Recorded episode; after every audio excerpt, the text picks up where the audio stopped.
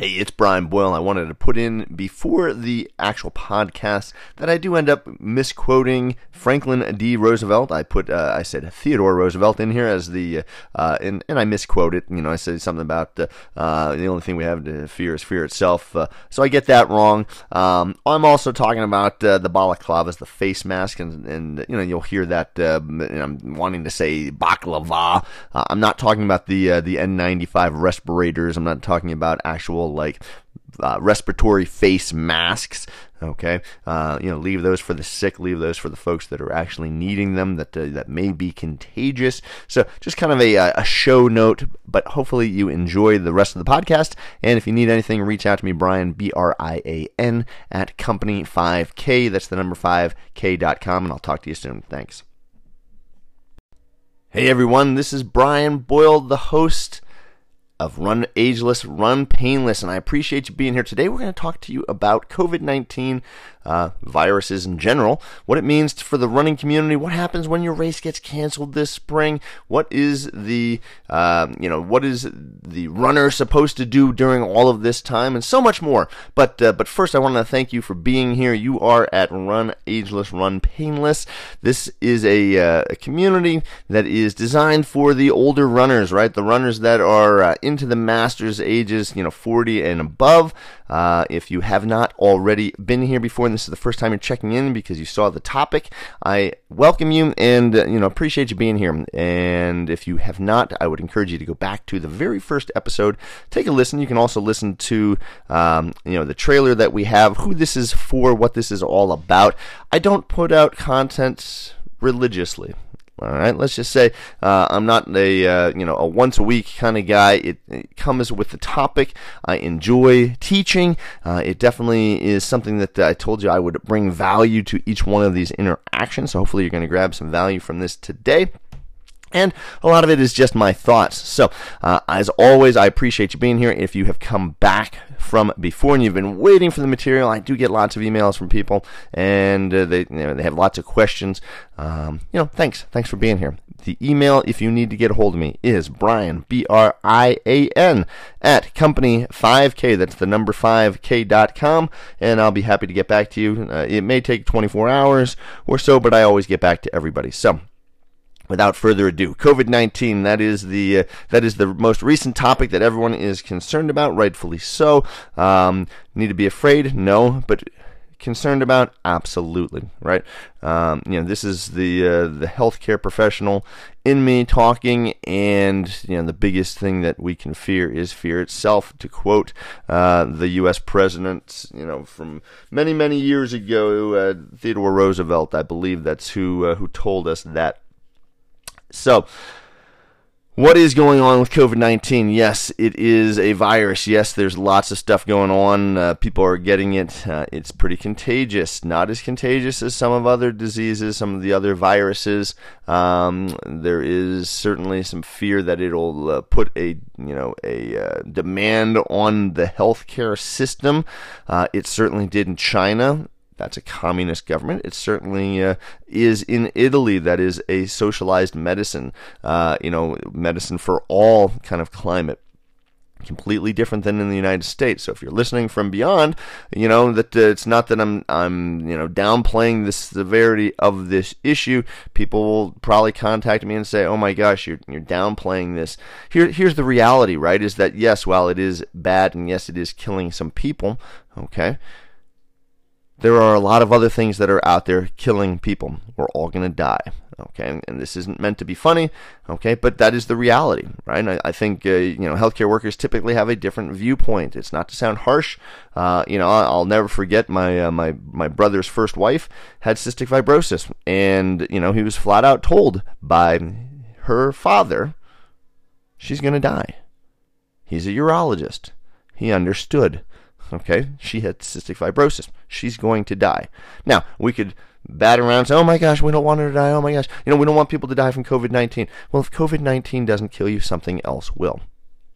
So, unfortunately, I hate to be the bearer of bad news, but you know we're all going to die. All right, whether it's COVID-19 or whether it's getting hit by a car while we're out running, um, you know something is going to get us. So we can either live in fear or we can get the facts. All right. So COVID 19 is certainly spread among people. Well, what happens in races, right? Races, runners get together. Same thing with the flu, same thing with the common cold. Yes, the severity is a little bit different. Yes, the you know the numbers they say you can't you know you can't compare it to the common flu, you can't compare it to the common cold. Um, you know meningeal viral meningitis you know breaks out uh, very similar. Um, H1N1 you know very similar what we're seeing is a, is a little bit different and, and, maybe a little bit of an overreaction because we have 24 7 news, because we have constant things at our fingertips that you can get access to, right? Many moons ago, it took us months, days, years, uh, you know, to get the information. It took us, uh, you know, a week before anybody knew what was going on the week before, right? So fear wasn't able to be spread as easily. Now, to get to the point about runners. Okay, what does this matter to you? There's a lot of races. If you had a race this spring, it likely got canceled, right? Especially in, you know in the United States. Um, you know, but it sounds like the London Marathon's canceled. Sounds like Boston's well, let's say postponed. Okay, uh, a lot of the smaller races are uh, are being canceled just because they're not going to be able to fit into the race calendar. As a uh, as a former race director myself, um, this would be a killer for you know your budget for your finances as a race director. I'm not sure how many of these guys survive.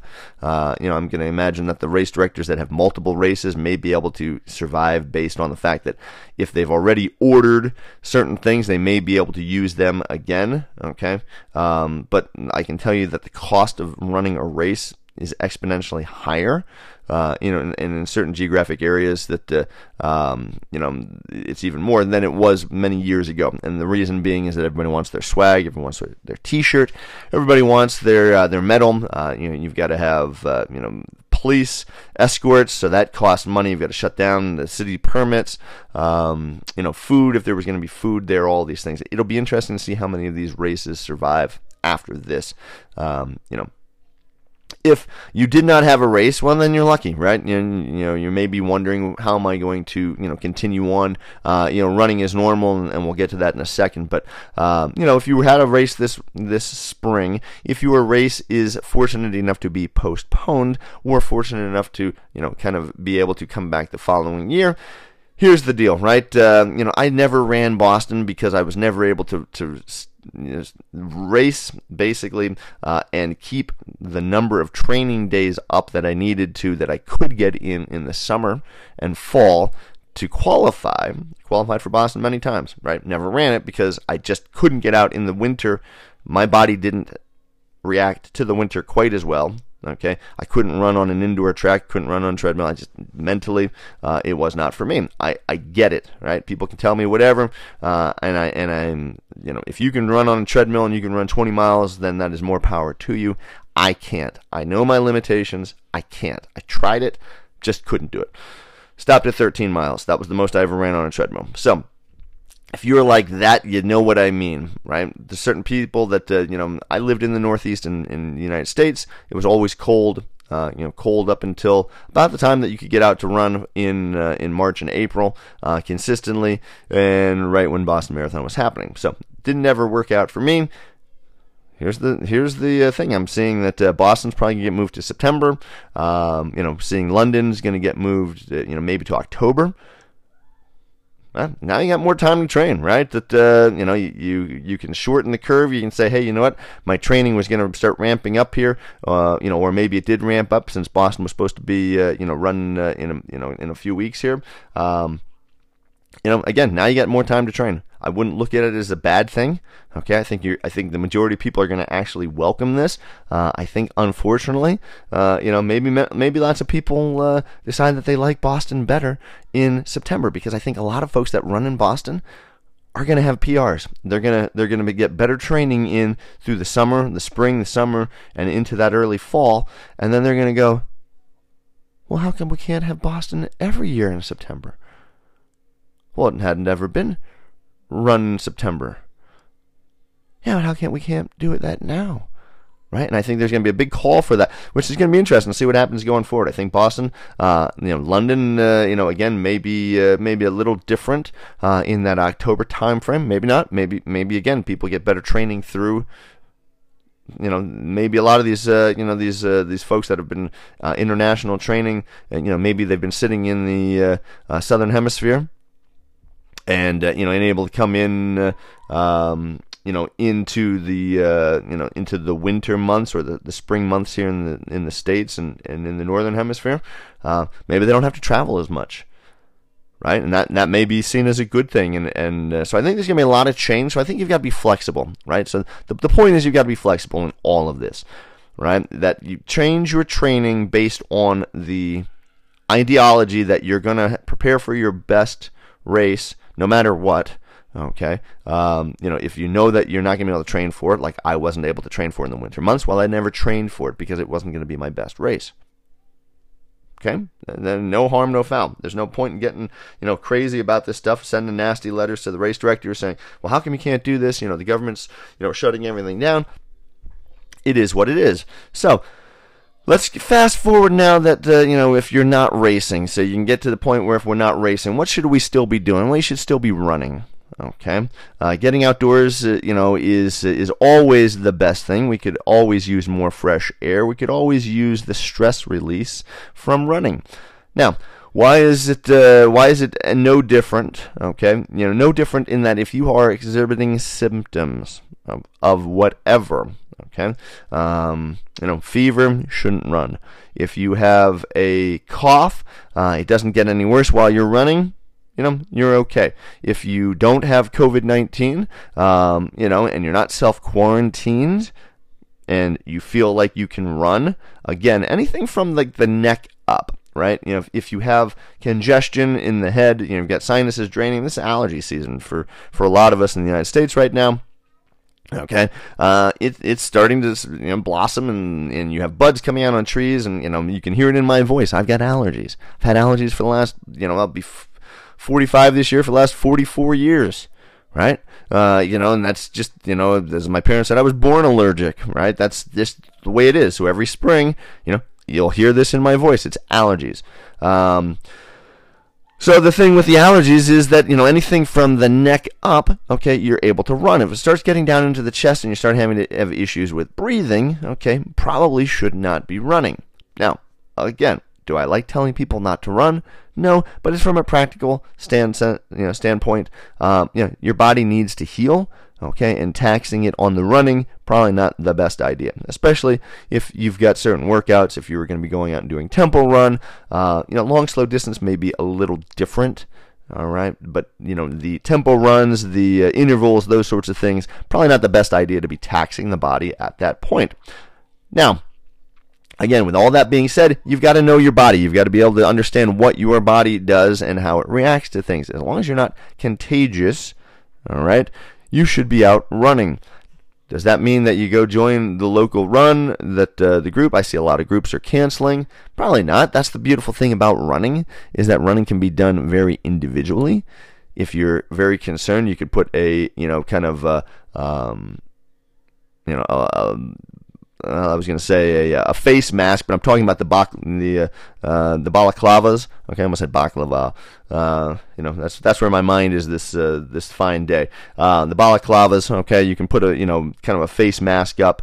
Um, you know, to help with the breathing. The you know, especially if you depending on where you're living, still may have some cold air that you know getting in the lungs. Sometimes that does hurt a little bit if you've you know if you've been getting over some sort of you know respiratory issue. Um, you know, so again, there's there's lots of ways that you can minimize it. Probably now is the time to uh, to minimize the snot rocketing and the uh, the spitting. Um, you know, I get lots of sinus issues. That uh, you know, I'm I'm one of those folks that uh, that is guilty. I try to uh, try to get it off the beaten path, so to speak, into the uh, into the bushes. you know, wherever somebody's not going to be likely to touch it. And you can say whatever it is. You can say it's gross, whatever. I mean, it is. Um, but better out than in, as Shrek always says, right? The uh, uh, you know the reality of it is is that uh, you know try to try to be mindful. Okay, don't be spitting, don't be you know snot rocketing uh, you know into an area where people are going to be.